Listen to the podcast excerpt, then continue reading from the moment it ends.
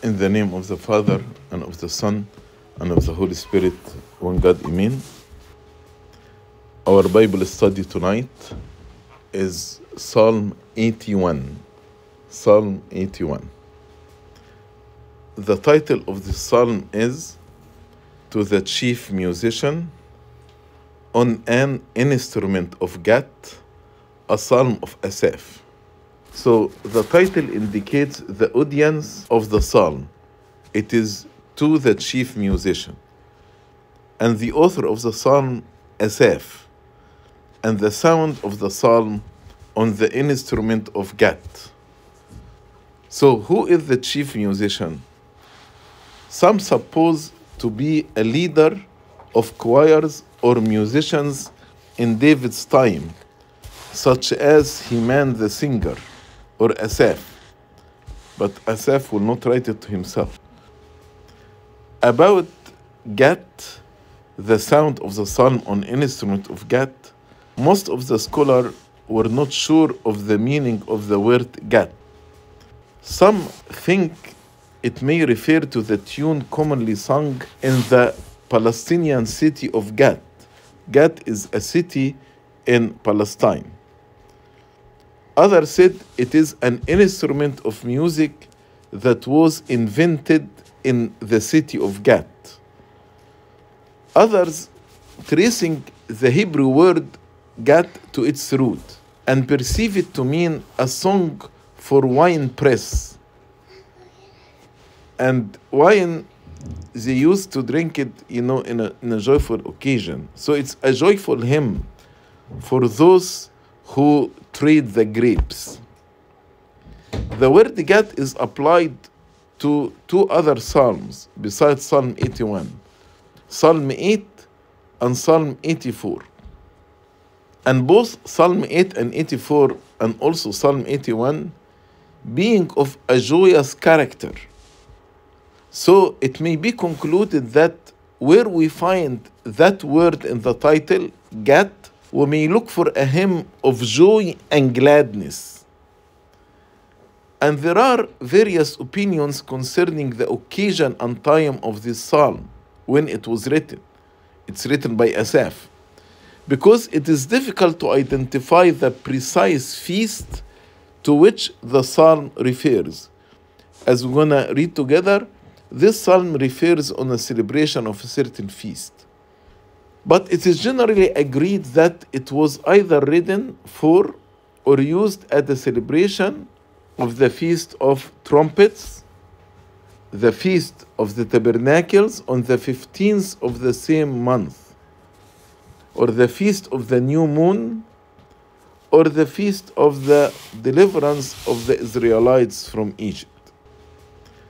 The majority of the psalm is a call for people to remember their God and to repent of their unfaithfulness. So, after he called the people to celebrate a joyful feast to the Lord, he said to them, Remember the Lord and also repent from your unfaithfulness. God is not pleased with many of them, many of the Israelites, because they had forgotten his faithfulness toward them and disobeyed his commandments. So they became unfaithful to him in spite of his faithfulness to them. Some call this psalm a liturgical psalm used in worship, while others categorize it as a prophetic psalm. It is only 16 verses. From verse 1 to 7, a call to praise God. 8 to 10, a call to remember God. 11 to 16, a call to repent. So let's start from verse 1. Sing aloud to God, our strength. Make a joyful shout to the God of Jacob. Raise a song and strike the timbrel, the pleasant harp with the lute. Blow the trumpet at the time of the new moon, at the full moon on our solemn feast day. So, Psalm 81 begins with a call to worship. The first three verses are a call for Israel to sing aloud to God and to shout for joy. Actually, one thing that's emphasized throughout the psalm is that our love and gratitude for God and His salvation should be reflected in our praise. That's why praises like midnight praises is an essential element in our service. The word sing aloud means a call to joyous celebration. And verse 1 is addressed to the whole congregation. To the whole congregation. Sing aloud to God our strength. Make a joyful shout to the God of Jacob. And the word sing aloud means to rejoice. Then he said, To God our strength. Because nothing will bring gladness like God. Why? Because God, He is our strength, our support, and our joy. The Lord was the strength of His people in delivering them out of Egypt with a mighty hand, in sustaining them in the wilderness 40 years, placing them in Canaan, preserving them from their enemies, and giving them victory. The psalmist makes it clear who is to be praised when he highlights God's strength and faithfulness.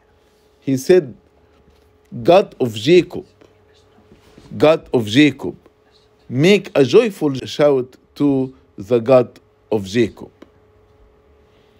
God of Jacob is the God who had made a covenant with the Israelites, had chosen them to be his people, and had redeemed them out of the house of bondage.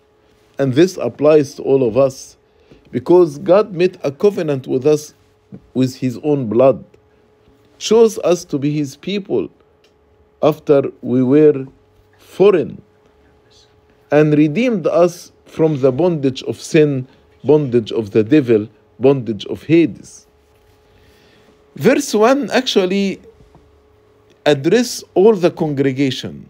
Verse 2 is a call to the Levites because the Levites are appointed in the temple as singers and musicians. That's why, after he addressed all the people, he said to the Levites, the singer and the musician, raise a song and strike the timbrel, the pleasant harp with the lute. Three instruments timbrel, harp, lute. So, as the song unto God is raised, so should skillful music also be raised from the instrument.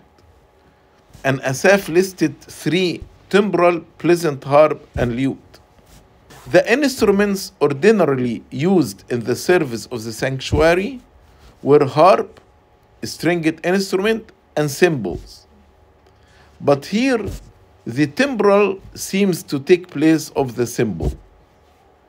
And the use of all this music instrument is a symbol to praise God from all our feeling, emotions, energy, hearts to make a delightful melody to the Lord. Verse 1 addresses the whole congregation, 2 addresses the Levites, verse 3 address the priests because the priests are the only one who can blow the trumpet. That's why he said, blew the trumpet at the time of the new moon, at the full moon on our solemn feast day. So, verse 3 is probably a call to the priests who had the responsibility of blowing the trumpet. So, this seems to be Asaph's call to all the people to participate in worship congregation, Levites, and priests. What is the new moon at the time of the new moon? You know, the Jewish calendar is lunar calendar.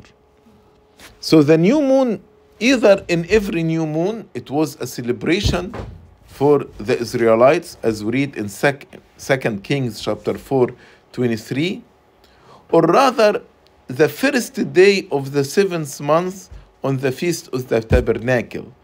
and they decide this day when they see the new moon, the crescent of the new moon. The purpose of these festivals was for the people to remember the mighty work of God, especially the deliverance of Israel from Egypt.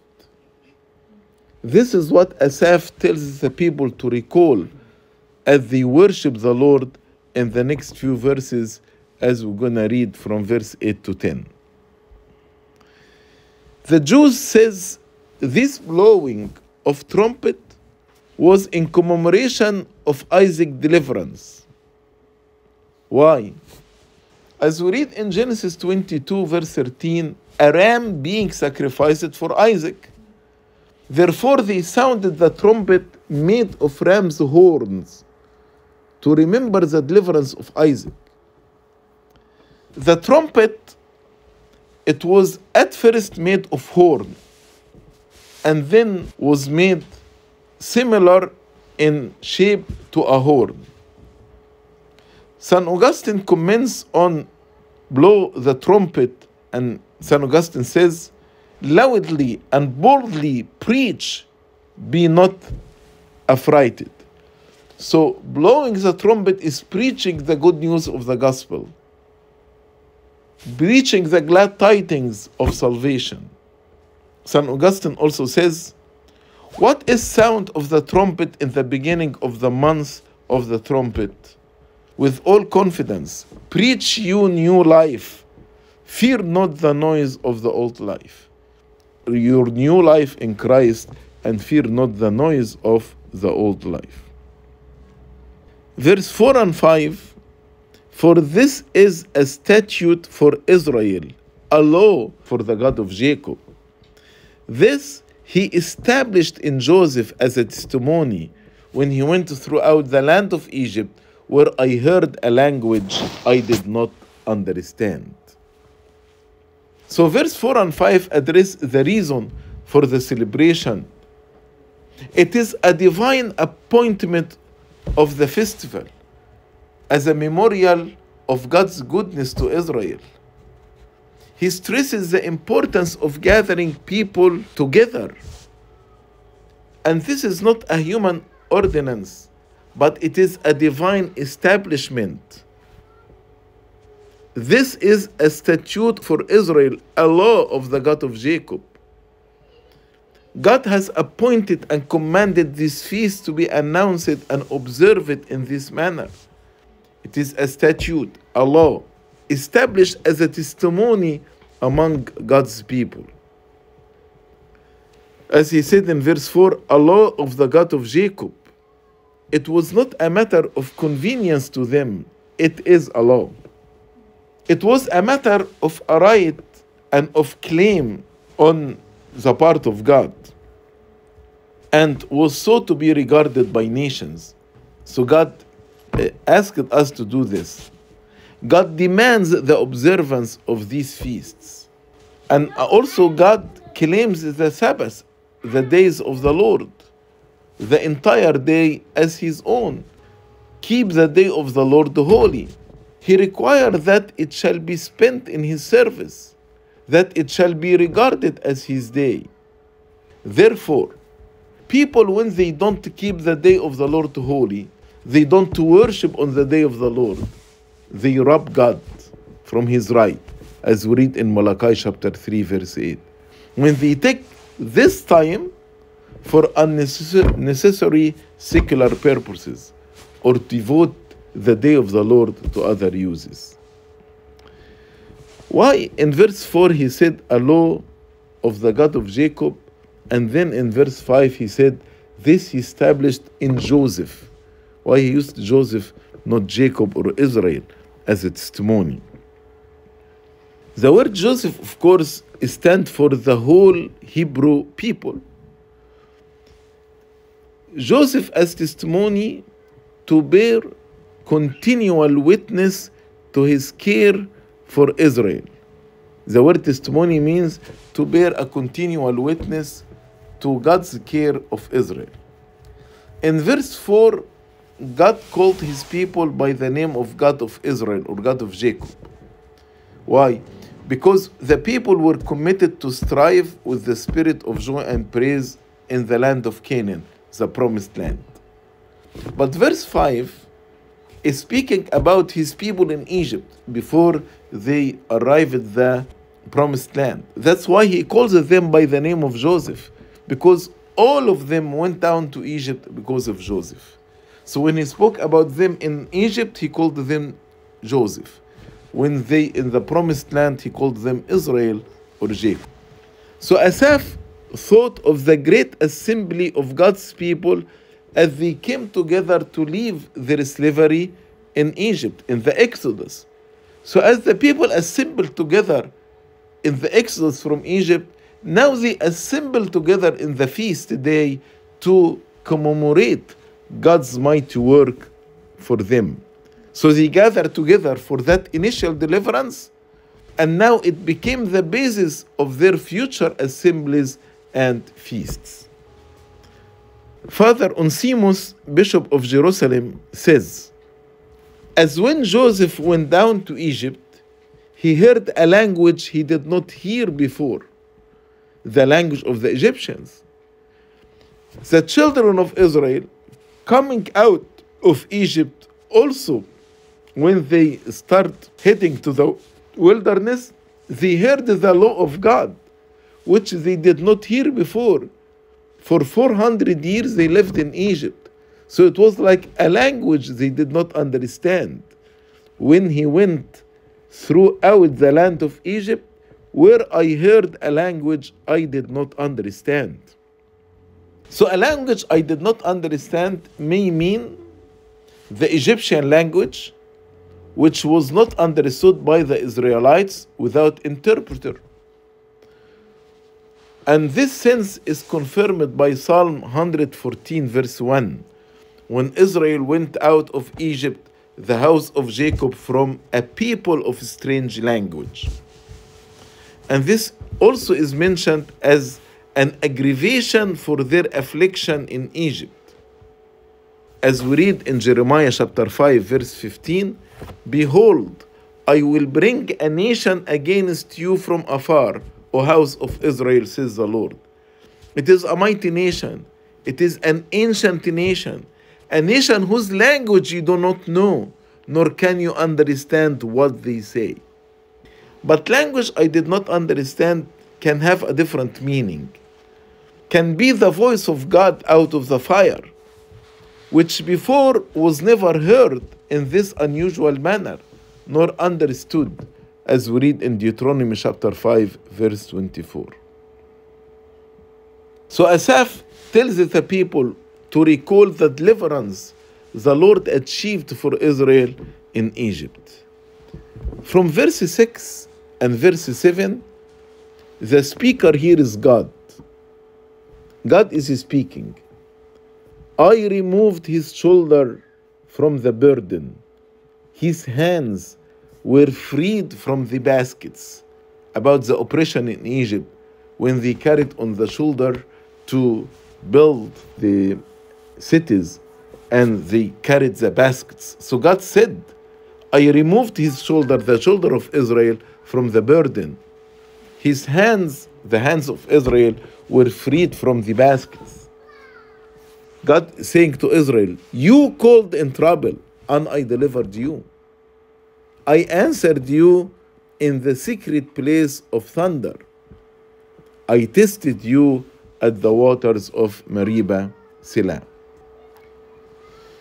So the speaker in verse 6 evidently is God. He reminds them of how he had delivered the Israelites from the oppression and cruelty of the Egyptians, who made their lives bitter in hard bondage and obliged them to carry heavy loads of bricks upon their shoulder. So the reference is to their burdens in making bricks and carrying them to the place where they were to be used. They repeatedly forgot the miserable lives they were living in Egypt. The people of Israel were forced to labor and were treated harshly, as the book of Exodus tells us. Israel's children at one point in time were being killed by the Egyptians during the time of the birth of Moses. That's why they hid Moses in a basket and put him in the Nile. The reference is to the baskets which might have been used in carrying clay or the bricks after they were made. So their burdens were so often referred to in the book of Exodus, like Israel chapter 1, 2, 5, 6. And God said to Israel, You called in trouble, I delivered you. God heard their groaning under their burden of slavery in Egypt, as we read in Exodus 2, verse 23 and 24. He brought deliverance to them through wonders and leaders like Moses. God will hear those who cry out to him. But he said to them, I answered you in the secret place of thunder. What is the secret place of thunder? Some say it refers to the bringing of plague of thunder and lightning upon the Egyptians, one of the ten plagues. But this was done, the secret place of thunder, when the Lord looked out of the pillar of cloud at the Red Sea upon the Egyptians and troubled them. At the time of the split of the Red Sea, after the Israelites passed, and then the Egyptian went after them, at that time the voice of the thunder was heard in heaven, as we read in Psalm 77, verse 18, when the water returned on the Egyptians and they were drowned there. So, this most probably is the secret place of thunder. I heard you in the secret place of thunder. But some believe that the reference here is to appearance of God through the clouds to talk to Moses, or the pillar of cloud and from which God answered the cry of his people. So they tested God, they called upon him in the day of trouble, and God actually was faithful to them. Then God told them, I tested you at the water of Meribah. What happened at the water of Meribah? People complained for water, despite the exalted compassion of God. And Moses struck the rock to bring forth water to people. So God told them, I tested you at the waters of Meribah. How he tested them? By withholding water from them to test their fidelity, to see whether they, they would be patient and put their trust and confidence in the Lord or not. God says He tested the people in that situation, and the people failed because they did not maintain their trust in God. See the comparison here. They called in trouble and God delivered them, as if they tested God and found him faithful. But when God tested them, he found them unfaithful to him. And Meribah means actually strife, was a reminder of repeated unbelief and ingratitude. Then at the end of verse 7, word Selah, Selah is a pause. So after this word mark a pause, during which the people might reflect on the manifold mercies which God had given to them in Egypt, in the wilderness, and elsewhere. So God's mercies are great and ought to be reflected upon. Verse 8 Hear, O my people, still God is speaking, and I will admonish you, O Israel, if you will listen to me. There shall be no foreign God among you, nor shall you worship any foreign God. I am the Lord your God, who brought you out of the land of Egypt. Open your mouth wide, and I will fill it. So, verse 8, 9, and 10, the Lord rebukes and warns the people, calling them to listen to the word he has to say to them. But before he instructed his assembled people, he first called for their attention, telling them to listen. Hear, O my people, and I will admonish you. O Israel, if you will listen to me, if you will listen to me. So God calls their attention to what He required of them, to what His law demanded, to what was the condition of their being His people. That's why He called them, Oh, my people. Israel is still the people of God. They were His people, and God is their God. St. Augustine commends, O my people, and he says, St. Augustine, for it is not to a strange people nor, a pe- nor to a people that belongs not to the press, to the vineyard, but God speaking to his people, not to a foreign people. That's why he says, Judge ye, he says, between me and my vineyard, my people. The Lord recognizes that the people will not listen. That's why He said, If you will listen, if you will listen to me. So the Lord reminds them of the covenant that they are to keep with the Lord. They are not to worship any other foreign God. They spent 400 years of slavery in Egypt and they were exposed to many pagan gods in Egypt. So the command that God gave to Israel when the Israelites came out of Egypt is again stated to them in the days of Asaph, after hundreds of years. Coming from Egypt, Israel was commanded not to worship any foreign god. And the same command was for Israel in the promised land under their kings. One of the causes of the fall of Jerusalem and the captivity, like Babylonian captivity of the people, was that their hearts had been turned toward the foreign gods of the Canaanites. And Israel no longer worshipped the Lord in sincerity.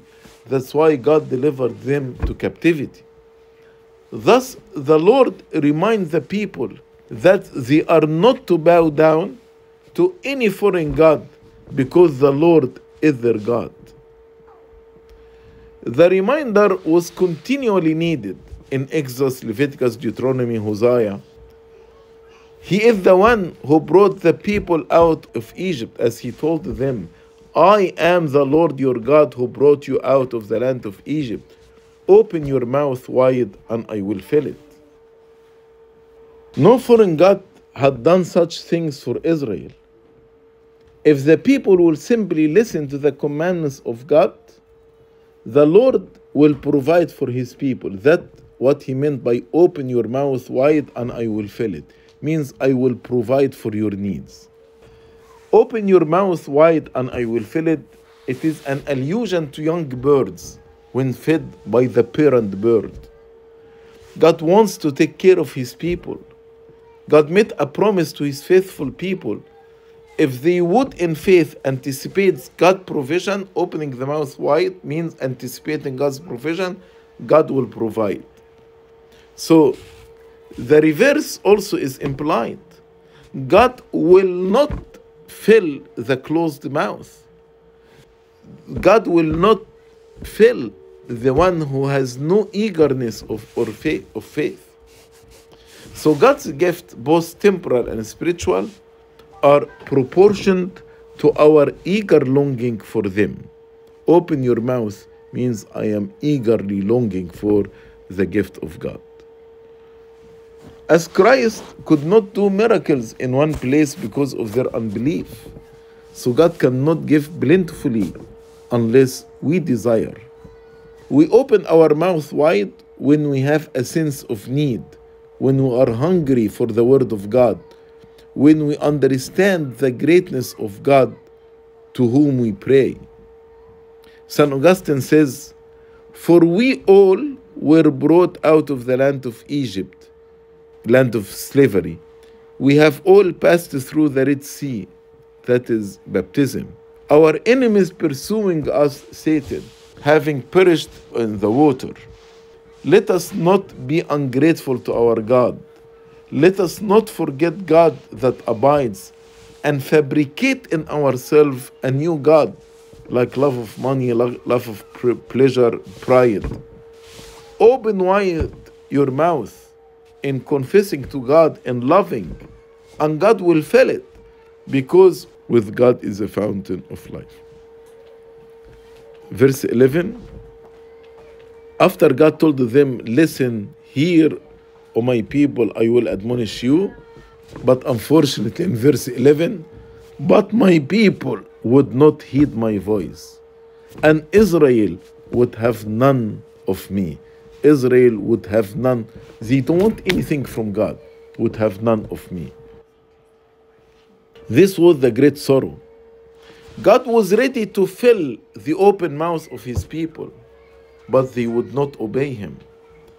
God said in sorrow, Israel would have none of me. Rebellious Israel rejected God who had done so much for them and would have done much more. St. Augustine says, For they are baptized and pass through the Red Sea. But on the way, in the wilderness of Sinai, they murmur, complain, are stirred with sedition, ungrateful to God who delivered them from pursuing enemies, who led them through the dry land, through the desert, yet with food and drink, with light by night and shade by day, He provided for them. So God, on His part, intend to fulfill all the needs of His people. Yet the problem is in the diversion of the people's heart and in their intention to have none of God Himself. We don't want anything from God. We don't want to do anything with God. So, what is God supposed to do with a people who refuse to listen to His command? That's what we find in verse 12 and 13. So I gave them over to their own stubborn heart, to walk in their own counsel. So, what shall God do toward people who will not bend their will to the Lord? God answered, I gave them over to their own stubborn heart, to walk in their own counsel. God is not going to stop people from doing evil. God's Spirit will not always strive with men. As we read in Genesis chapter 6, verse 3, and the Lord said, My spirit shall not strive with man forever, for he is indeed flesh. After a time, if they persist in evil and disobedient to his commands, he gives them over, withdrew from them, leaves them to their own stubborn heart, to their own wicked will, and to their own imagination. So here is a good answer for people who ask the question why there is evil in the world if there is a God. Because God does not stop people from doing what they want to do. God is the author of free will and choice, and we are allowed to follow our own desires. God allows us to live our life however we would like to live them. Free will is not an exemption from judgment and the wrath of God. Yes, we have free will here, but we'll be held accountable in the last day. For the wrath of God is revealed from heaven against all ungodliness and unrighteousness of men who suppress the truth in unrighteousness. Romans 1:18. But rather than talk about the wrath that was to come against Israel, God did not speak about the wrath in Psalm 81. God talks about the good life the people are missing due to their stubbornness. And we, as servants, when we actually see somebody away from the church or away from God, maybe it's better not to speak about the wrath that's awaiting him, but rather we speak about the goodness that he is missing by choosing to be away from God. That's why God in verse 13 he started to say about what they are missing. Oh, that my people would listen to me, that Israel would walk in my way, what will happen to them? I would soon subdue their enemies and turn my hand against their adversary. So, God's mercy is infinite and unlimited. Even now, if Israel would obey Him, He would subdue their enemies and bless them abundantly. God could say of Israel, my people. Still, God say, oh, that my people would listen to me. He's still calling them his people. They belonged to him and he had claimed them. Yet they would not listen to him. They would not walk in his ways. Such were the laments of Jesus over Jerusalem. It expresses what was the earnest desire or the wish, the preference of God. God wanted his people to be obedient to, in order to enjoy his grace and his favor. Israel is still surrounded by enemies. These enemies are eager for the destruction of Israel. God could subdue these enemies and sweep them away in a moment if He pleased, and would do so if Israel would repent and return to God. The hand which is now turned against Israel in chastisement would be turned against their enemies. So instead, God actually is chastising his people. This hand can be against his enemy. As he said in verse uh, 14, I would soon subdue their enemies and turn my hand against their adversaries. This was an unclaimed blessing God wanted to give to a believing, obeying people. So there is a blessing here, but they did not claim it. You know why? Because their stubbornness of their heart. If God's people would only listen and obey, God would subdue their enemies and fight for them against their adversaries. Israel enemies are always spoken of as God's enemy. That's why in verse 15, he speaks about Israel enemy, but he called them the haters of the Lord, would pretend submission to him. The haters of the Lord would pretend submission to him, but their fate would endure forever. So they hate God not merely as Israel's protector, but as the source of all goodness, whereas they delight in evil.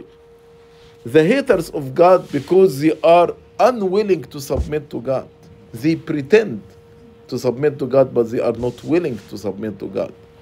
Those who hate the Lord assume that they are capable of destroying his people. But he said, their fate would endure forever. Whose fate here? Some say the fate of the enemies. They will be punished with everlasting destruction. As we read in Mark chapter 9, verse 48, their worm does not die and the fire is not quenched. It's everlasting. As we read in Revelation 14 11, and the smoke of their torment ascend forever and ever, and they have no rest day and night. But other people said their fate is about the children of God. Their fate would endure forever. Some think it is to be understood of the time of his people. They will not destroy his people. The enemies cannot destroy the people of God. If they had heeded the people of God, heeded and listened to the Lord and walked in his ways, they would have continued to be a happy and a flourishing na- nation forever. God desires for his people to repent and to return to him. That's why God is saying what they are missing in verse 16, which is the last verse. He would have, God would have fed them also with the finest of wheat, and with honey from the rock, I would have satisfied you. So he is ready to deal with their enemies, as we read in verse 14 and 15, but also he is ready to satisfy their souls. Verse 16 describes the blessing God would bestow on the people of Israel. God would have richly provided for them, I satisfied them, if his people would have only listened and obeyed. And the expression honey with honey from the rock is taken from Deuteronomy 32, verse 13. It means the honey of the best. Native honey stored by the bees in the clefts of the rocks. So both the wheat and honey are metaphors of all temporal and spiritual blessing. And it may mean also the body and blood of our Lord Jesus Christ. Honey from the rock, the rock spiritually means Christ, rock of salvation, as we read in 1 Corinthians chapter 10, verse 4. Honey of the rock means the fullness of grace in Christ. St. Augustine says, and this honey is not from any chance person, but from the rock, and the rock was Christ. One has a choice right now as to what he or she will do with God. And the outcome of your choice is determined. If you listen to God, God will subdue your enemies and satisfy you with his uh, blessings. People who choose not to listen to God, God will deliver them to the stubbornness of their hearts and to their own imagination. So, submit to God and you will have the blessing of God. Reject God and God will turn these people over to their lusts and they will face the wrath of God. There is no changing of the outcome. The whole psalm serves as a reminder of our own sinfulness and God's faithfulness. God is faithful to us in spite of our sinfulness. And the whole of what is here said shows that what Israel lost by disobedience, so we know what Israel lost by their disobedience. They could not subdue their enemies, they were delivered to captivity, they were not satisfied. So it clearly suggests what we will enjoy when we hear and obey and listen to the word of God. This concludes Psalm 81. Glory be to God forever and ever. Amen.